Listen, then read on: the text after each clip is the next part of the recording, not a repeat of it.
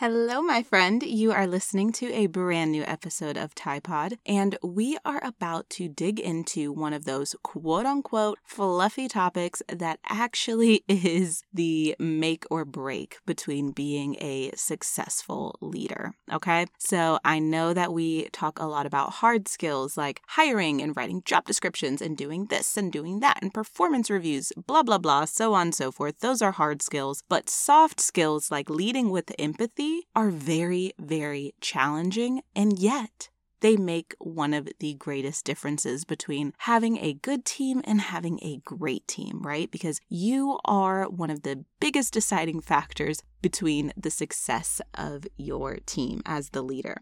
So I know that it can be super, super tempting to think of leading with empathy as a luxury, as a nice to have that you just don't have the capacity for, right? Because you already wear too many hats, and thinking about these soft skills is just a hat too many and you don't have the room for it. However, we must bring it to the surface because neglecting empathetic leadership in your company is a vital mistake. It is a cornerstone to the success of any leader that I have ever worked with. So, we're going to talk about it, okay? Go ahead and get cozy. Let's get into this conversation around the soft skill of empathetic leadership.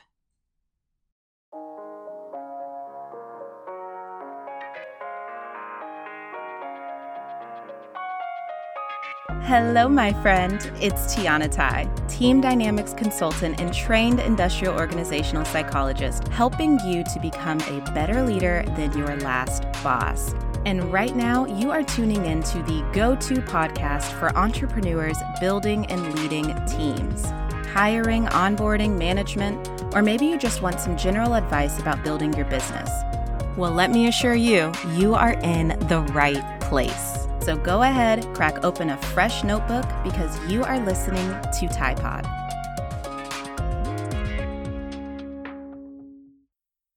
Today's episode is brought to you by Dubsado. Let me let you in on the world's best little secret. Dubsado is one of those systems that has literally reshaped and revamped the way I do business on a daily basis. It is one of my top three to die for systems that help things run smoothly on the back end. My team uses Dubsado daily for client management. It keeps us organized, on track, and serving our clients at the highest level possible. I am not lying when I say about 70% of what my team has been able to automate with the system, y'all know I teach about that all the time, is automated in Dubsado. Yes, client onboarding, I mean, come on.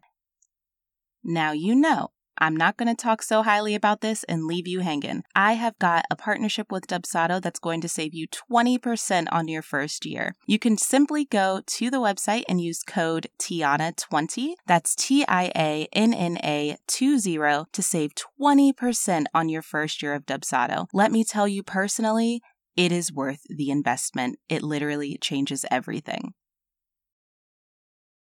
The incomparable Oprah Winfrey once said leadership is about empathy. It is about having the ability to relate to and connect with people for the purpose of inspiring and empowering their lives.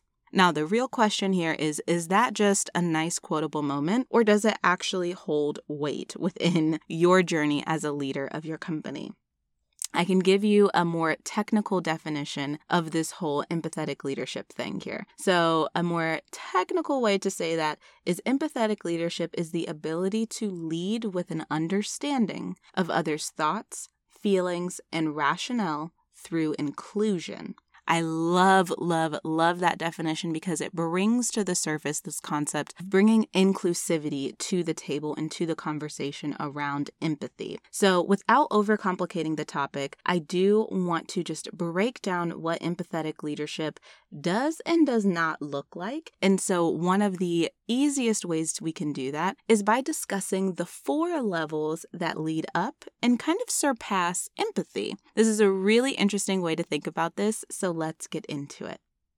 So, again, we're not starting with empathy, we're starting a couple of levels below that. And this is where many of us naturally start, okay? And we want to really surpass that and at bare minimum get up to the empathy level. But level one is pity. So, what is pity? That is quote unquote, I feel sorry for you. Now, sometimes we kind of, pity gets a bad rap because we see it as a bad thing to someone else because it's just like, I feel sorry for you. And people don't want to be pitied. They say, don't pity me. Because if we're not careful, it can come with this connotation of looking down on somebody. Like you're pretty much saying, wow, that really sucks for you. And having that almost nonchalant attitude because their issue may not be impacting you directly or personally. And so, with that being said, to be honest with you, y'all, pity gets a bad rep for a pretty good reason. Like, we don't want to have that nonchalant attitude, that very disconnected, disengaged attitude, simply because something does not directly impact us. If we see it impacting our team members, it should matter to us, right? So, we want to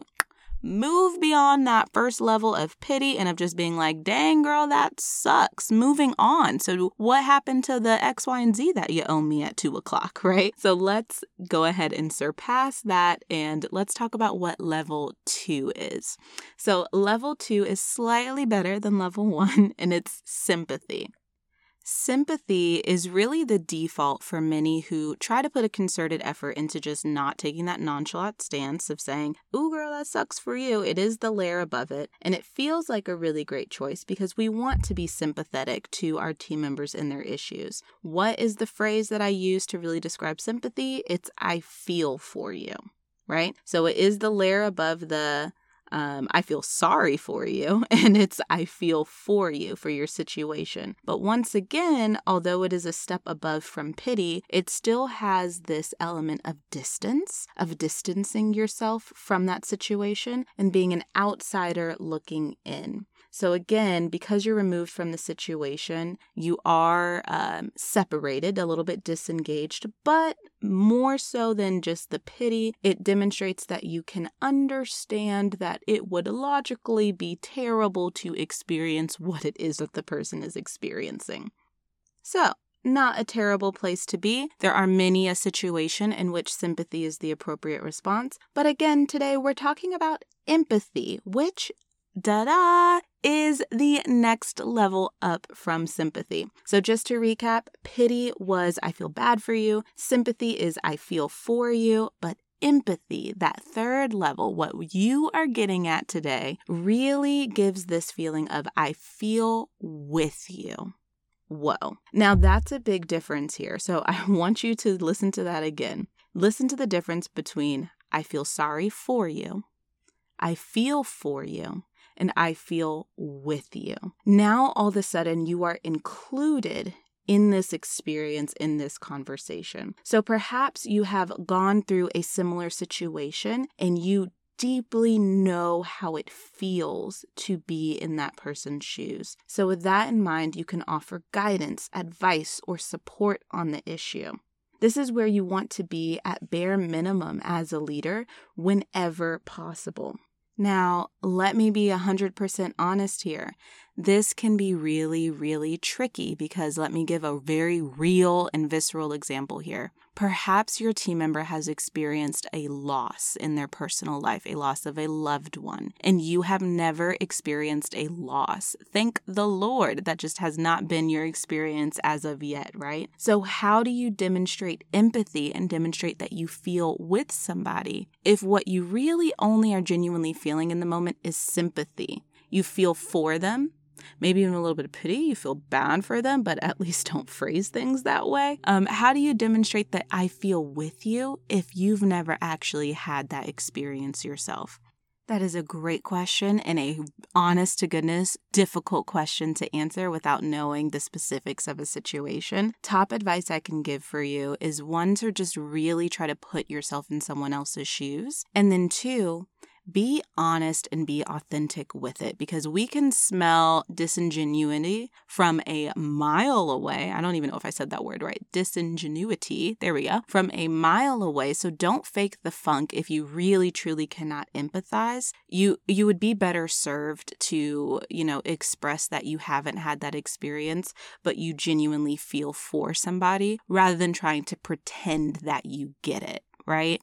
Uh, we don't like it as human beings when people try to pretend that they get something, especially the heavier it is. And we know that they've never experienced it. Like, there are very few things that irk people more than having almost like that trauma battle of, oh, I totally understand. You're like, no, you don't. You have never been in my shoes. Please stop pretending. It's not helpful to anybody. Okay. So definitely avoid being um, unauthentic when at all possible it can be more appropriate to lean into sympathy. However, because we're talking about empathetic leadership, I did want to give you a very honest and practical definition of what it means to genuinely feel with somebody and offer your own guidance, advice, and support from the lens of I have experienced this before, so I can kind of be in this with you to some extent. Quick, quick note I'm getting too deep into this, but I have to say it real quick. Quick note there is a difference in feeling. Um, feeling an experience with somebody and trying to project your own expectation and perspective of how that experience should be handled based on your previous experience with it. Okay. So I do just want to put it on your heart to remember that we all process things differently. And so if, and it, it can be something that's not even as heavy as a loss, right? It can be uh, being disrespected by a client or um, experiencing a really big disappointment in a launch that your team member was in charge of. Like there could be very business relevant uh, experiences that we want to be empathetic with our team members with again. But but I do just want to put it on top of your mind that trying to dictate how someone should respond to something is not the same thing as feeling something with somebody. So if you want to share your own personal experience with them and let them in on that part of you, absolutely feel free. But just be really careful not to get into telling somebody how they should feel or how they should handle something or how they should manage it because that is not empathy. Okay? Okay. So let's move on to the fourth level. Whoa, there is something that surpasses empathy. Why, yes, yes, there is. And we are going to talk about it because I love this one. To be honest, it is the fourth level for a reason. We can't get into it all of the time as leaders, but it is really, really powerful and it is compassion. Okay, so if pity was I feel sorry for you, sympathy was I feel for you, empathy is I feel with you, then compassion is I am moved by you. That's why this is the fourth and top level of this entire journey, of this spectrum here, right? Because feeling with somebody and being moved by somebody are really just like peak level experiences here. Now, I consider this to be a step above empathy because it is, you know, you feeling with them moves you to take an action to actually alleviate their distress. Okay. So you're no longer just with them providing comfort, holding space, but you are doing something actively to help them move from that environment, from that situation. Okay. So again, if you are a leader and you are operating in compassion and empathy, you're not just talking about it, you're not just holding space for it, you're doing something about it. Okay. And that's why this is the next stage, the next level. This is a great place to be. But let me just remind that, of course, this is going to take a lot of effort, a lot of time, a lot of commitment, and it has to be an appropriate situation in which you should be getting involved and being moved by somebody. Like there are definite boundaries here, depending on whether the challenge that we are trying to be empathetic about is personal in nature or professional in nature. You may not actually have the means, the time, or again, the right to step in and be moved to do something for somebody.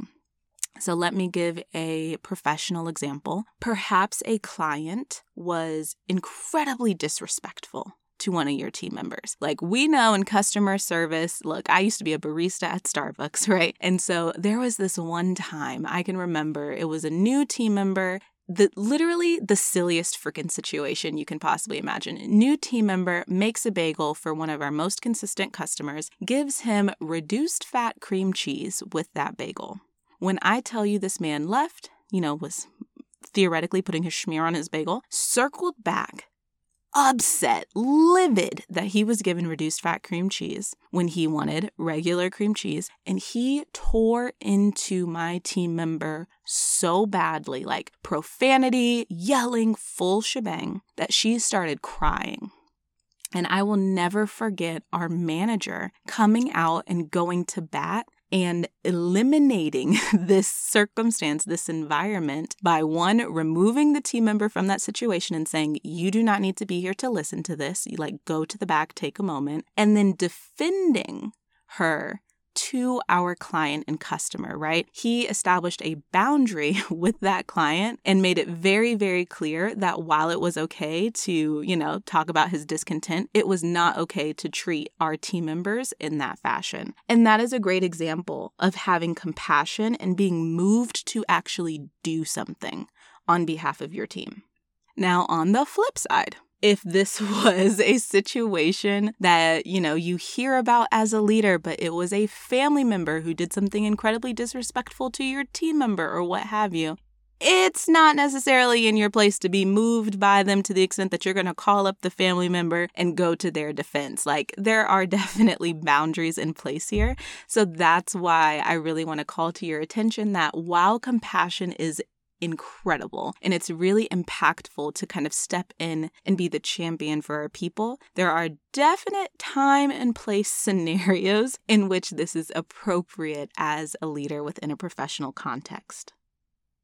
So, that is that. That is the conversation I wanted to have with you today around how to actually lead with empathy. And so, as a reminder, as a quick recap, that means moving beyond level one of pity and feeling sorry for somebody, surpassing level two of sympathy and just feeling for somebody but still being a bit disconnected, into the lovely land of empathy and feeling with our people as much as possible by offering guidance, advice, support, sometimes just the space to feel what it is that we are feeling. Every once in a while, that may bring you up a level to compassion where you are actually moved to do something to alleviate that, that stress for a team member, alleviate that distress but that is within reason for obvious reasons. So I hope that this was really helpful for you to see kind of the difference, the nuance, and what it means to truly lead with empathy. Per usual, come have a conversation with us on social media. You can chat with me on LinkedIn or on Instagram if you want more context, more stories around this topic. And if you have not yet done so, I am looking forward to seeing the review that you leave for TIPOD because I truly read each and every one. They make such a big difference to our ability to keep creating this content for you.